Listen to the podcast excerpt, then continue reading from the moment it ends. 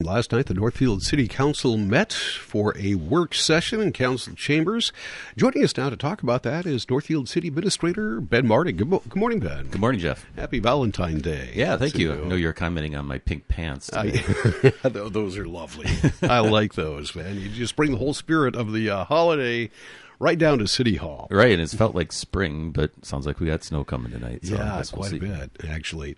Last night, the council met. You had just three items on the agenda. So let's go through those. First of all, there's been talk about Riverside Lions Park and its redo as part of the riverfront enhancement type thing that the city has been working on. What was discussed last night?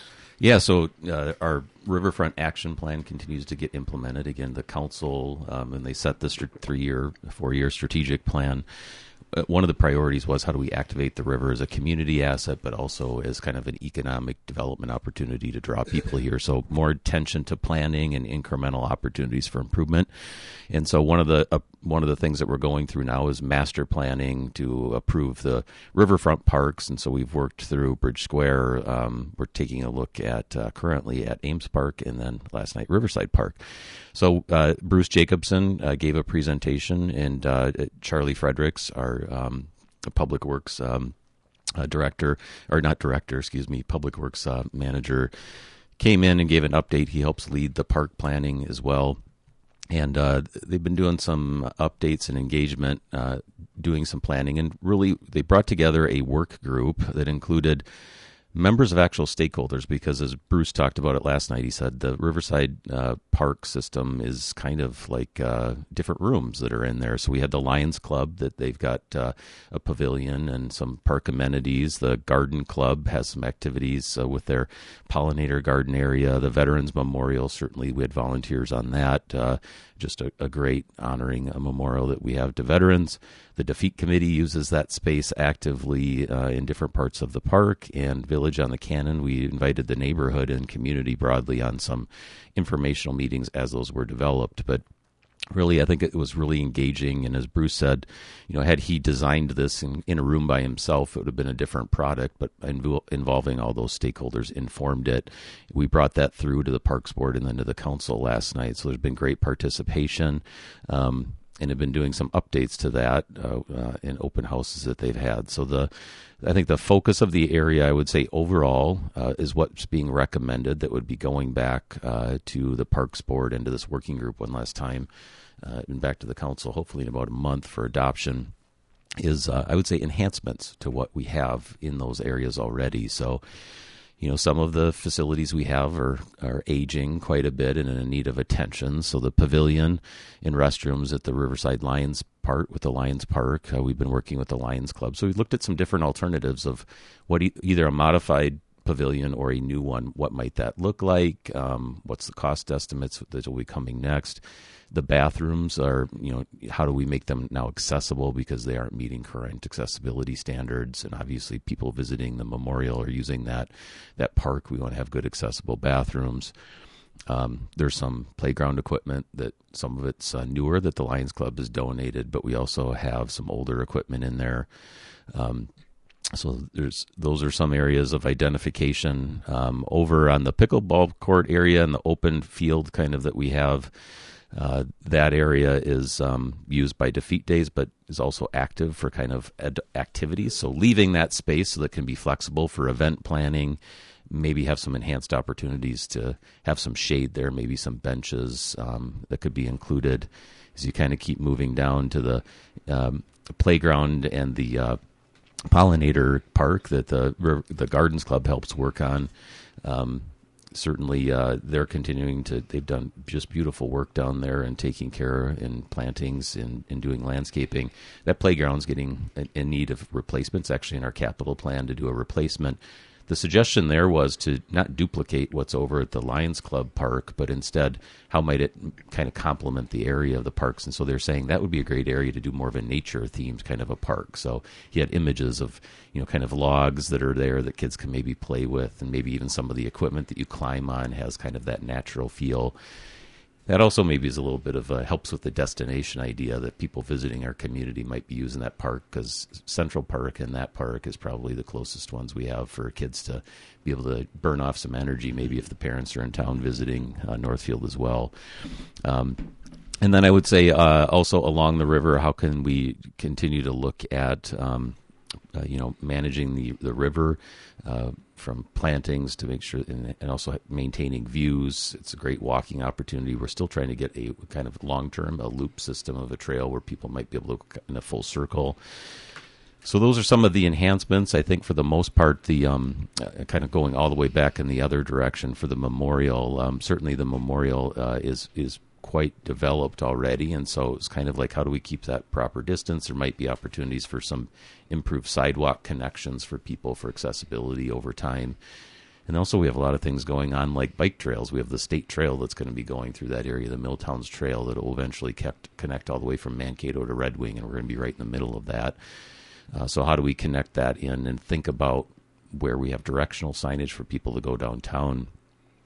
Also, we have a major corridors of a bike corridor that's planned on A Street that's getting enhanced this upcoming year that will connect all of those, the parks and the trails and the regional Cannon River Trail as well. So quite a bit of a mouthful there, Jeff, and I should probably give you more wow. of a break to ask questions, but I guess really, I guess they kind of went through there and talked about some of those priorities and projects is moving to a master plan.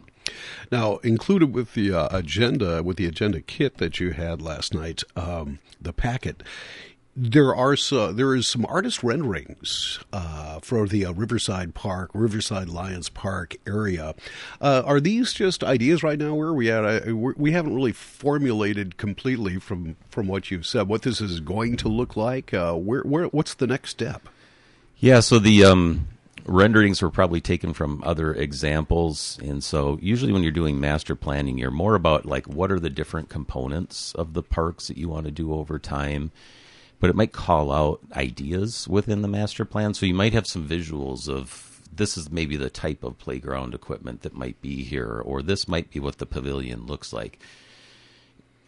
The master plan doesn't get into the very specifics, though, mm-hmm. and actually design and create the actual equipment. But what it does is it will create a plan so that as the city has opportunities to incrementally make improvements, like an example, one of the questions was, hey, we're doing the street project on 8th Street, and the Milltowns Trail project's going to be happening in this current year. Could we add in some of those kiosk directional signage as part of that project and do it incrementally? Well, if you have no plan, it's more difficult, and to get all the stakeholders together to agree can be difficult in the community. By having a plan, you can do incremental opportunities as you go along, but the fine-tuned details you kind of get worked out as you do that. So that, so I would say, as the master plan is adopted, it will refine what could be in the master plan, or maybe what should be a little bit. But it won't go so far as to be very specific on here's the actual number of bathroom stalls, here's, that kind of a thing. Mm-hmm. It might make suggestions around that, but that gets a little bit massaged when you actually do a project. And again, we won't be able to afford all of these things at once. So again, it'll be an incremental approach, but having a plan helps everybody, that even if the stakeholder groups want to do some private fundraising or try and work with the city to get some things accomplished, by having an agreed upon plan really helps us work together in that direction. All right. So as far as the timetable for this, it's just going to be kind of as needed as it comes by. We're not going to, a couple of years from now, tear the whole park apart and rebuild it, are we? Oh, absolutely not. It'll be fine-tuning things. So I would say some timelines is over the February here and March, we'll be going back for some what the groups heard from the council, fine-tuning and updating some cost estimates, and then tentatively at the March 12th meeting, we'd be adopting the final master plan. Practically, there are some things that are in the mix. So in, I believe it's 2025, 2026, the Riverside Lions Park is scheduled for replacement, and that would be the one that would be that nature play-based one down by the Pollinator Gardens is what mm-hmm. was planned. Council had some discussion last night, and I think there was general consensus, although there were some opinions that maybe the pavilion and that playground should get updated first. I think they thought that one definitely was in need and got heavy use. So that's a practical one, I would say, Jeff, that we're going to be moving into planning. Time goes by quick. It's a couple of years out, but we'll be there soon enough, and we'll be talking budget again this upcoming year, so we'll get it more serious. then. So that's probably one of the main ones we'll be looking at. The other thing is we are exploring some potential grants. And so if there's ways we can get some, you know, state, federal grant money, maybe we can accelerate some of these improvements. There's typically some cost share, but that'd be a future discussion. City Administrator Ben Martig is with us. One of the big headline thing from last night's agenda was the second item, which is reviewing the water treatment plant renderings. Tell us about this. Yeah, so just a little bit of a context where, you know, this is a project. The treatment planning has brought of our water treatment, drinking water is what we're talking about, not sanitary sewer, has been in the plan for the city for about 2 decades. I would say that they've been looking at this, and it's been moving up in our capital plan most recently. We did identify, so we've been planning for this a long time. The city's acquired property, gone through a study to determine what plant needs there are. It was decided what type of treatment plant was needed, and a location was selected in the past.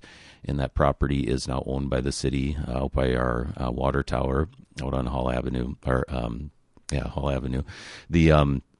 And one of the, again, why on some of these things, too, the need for it, the city does have elevated levels of manganese in the drinking water, which is above the Minnesota Department of health-based standards.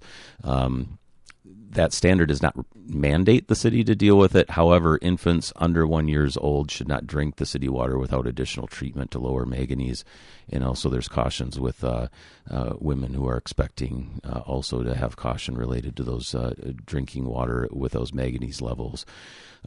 Again, all water standards that we have at our plant do technically meet the federal primary drinking standards, but there are negative health impacts if you do drink it. So we really want safe, healthy drinking water for all. And in this particular case, it's been determined we can do this collectively more efficiently and make sure everybody has safe drinking water by having it done through a organized and planned system versus individual system. So that's decided. The council had already authorized plans and specifications, and we're actually planning to complete those this year and to go out for bid. But we do also have very hard water, which is more of a can impact our daily lives with washing clothes, and businesses sometimes benefit from having more softened water.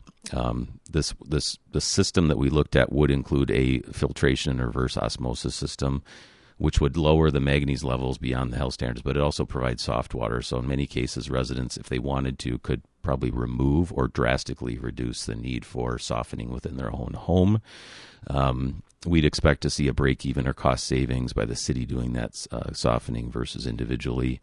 And then also the other benefit that has when we looked at the cost effectiveness is things like forever chemicals that we read about in the potentially affecting water supply in Minnesota. There hasn't been any identified here locally, but it's in a lot of our pans and different products that we have that they can have these elevated levels of that. This new plant will allow that to be removed through the system as well. So there's a lot of health benefits to looking at this. So that's a lot of context, Jeff, I guess, leading into why we're talking about design and site development last night. We weren't focused a lot on that, but I think it's always important to really ground ourselves on why we're doing this. But on the water treatment plant, there's a couple of things on that location. We know, one, this is a residential area and a growth area for the city. So we've heard from the residents in the area, what will it look like? We want it to look nice and fit in with our neighborhood that we purchased property in.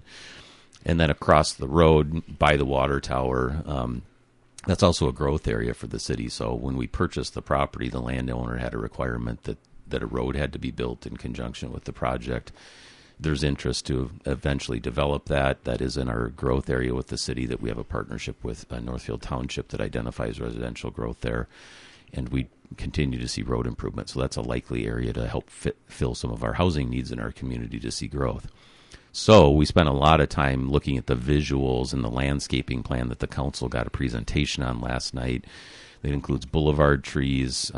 We incorporate native plantings. So it's a little larger site, and you do that for a couple of reasons. One is we've got a couple wells that will be on the site. We have growth expansion capabilities on the site.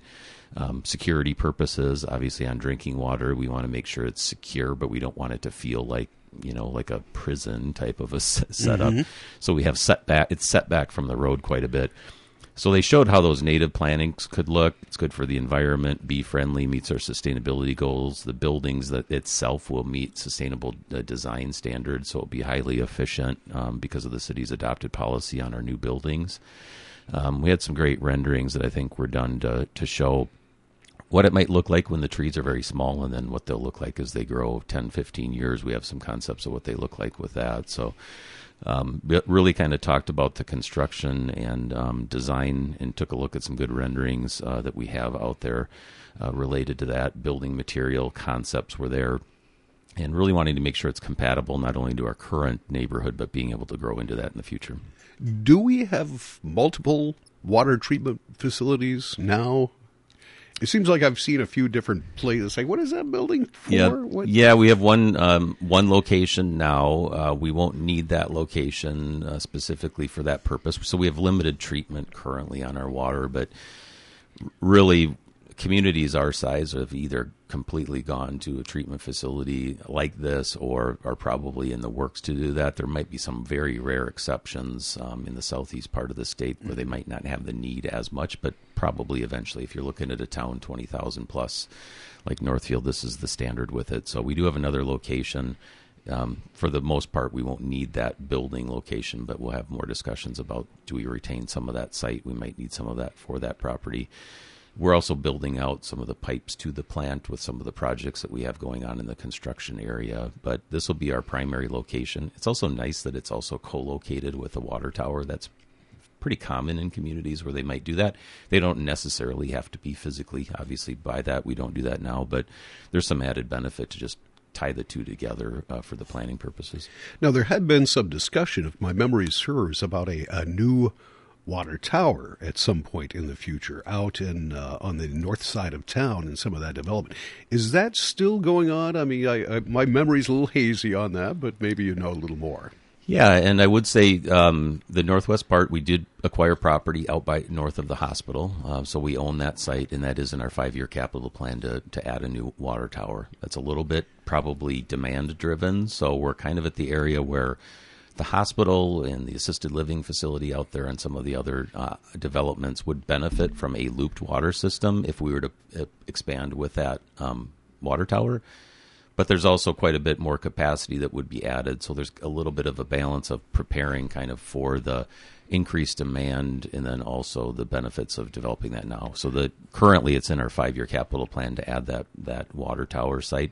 The current water system we have is we do have quite a bit of capacity in the community related to our wells. So both on our comprehensive planning, on our estimated population growth, and our interest to attract new business or grow our existing businesses, we have a good water supply. It's one of our assets that we have as to be able to recruit business and be able to grow as a community. And so that's been positive from that standpoint. But so we are building some capacity into the treatment plant itself, but for the most part, that's not really driving the need for a new plant. We already have capacity there. That new plant, though, that would service both of those towers? How does that work? I mean, would all the water that we get be treated, or the north side, not so much?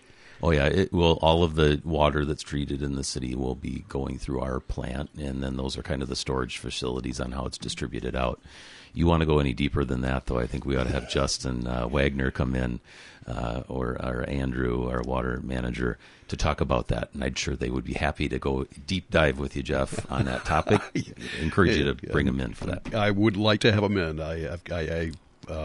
I'm not an expert on that. I'd like to know a little bit more. Once again, Ben Martig is with us. We're talking about last night's city council meeting. Anything else? I guess what is up next for the water treatment facility? Anything in the upcoming future, immediate future? Yeah, so schedule-wise, we got the feedback tonight that I think we'll find is helpful. We'll be coming back hopefully in March to talk more about our cost estimates. The council had a few questions last night about loans and seeking federal money, so we'll be coming back then. We're scheduled to come back for the actual final designs in April, early May, and then potentially authorization for bidding in early June. So we, you know, again, the decisions on moving forward are completed, and the council's already given direction to the type of plant. We're designing it, and we're going to be heading into bidding. If that all goes well and is planned, the construction period would be starting this year and probably going through 2026 before we open, because it's a pretty major project. Once again, Ben Martig is with us, and I've closed off my agenda. Unfortunately, you had one final item. What was that? Yeah, so the last item was our Housing and Redevelopment Authority. We had a policy that was reviewed related to land disposition. So buying and selling land is part of what our Housing and Redevelopment Authority does. They're a board of the city, so the Housing and Redevelopment Authority is the city of Northfield. It's kind of a component unit of the city. So they do have some independent powers as an entity. Two primary purposes of the HRA under state law that council has accepted that state law authorization to use a Housing and Redevelopment Authority and blessed this group to exist, and then they fund them on an annual basis, and then the HRA, Housing and Redevelopment Authorities, can do just what the name is. They do housing, so we focus on, you know, housing stability, affordability of housing, workforce housing. Help to be a facilitator for development of housing in the community in areas in particular that the market might not naturally meet, where you might need some subsidies, state programs, city tools to try and get more affordable housing projects that might not otherwise be built. And then also redevelopment opportunities. That could be redevelopment for the purpose of housing, but it could also be commercial. It's not the focus area currently. We currently kind of segregate. The Economic Development Authority kind of focuses on that business development, and the housing is on the Housing and Redevelopment Authority.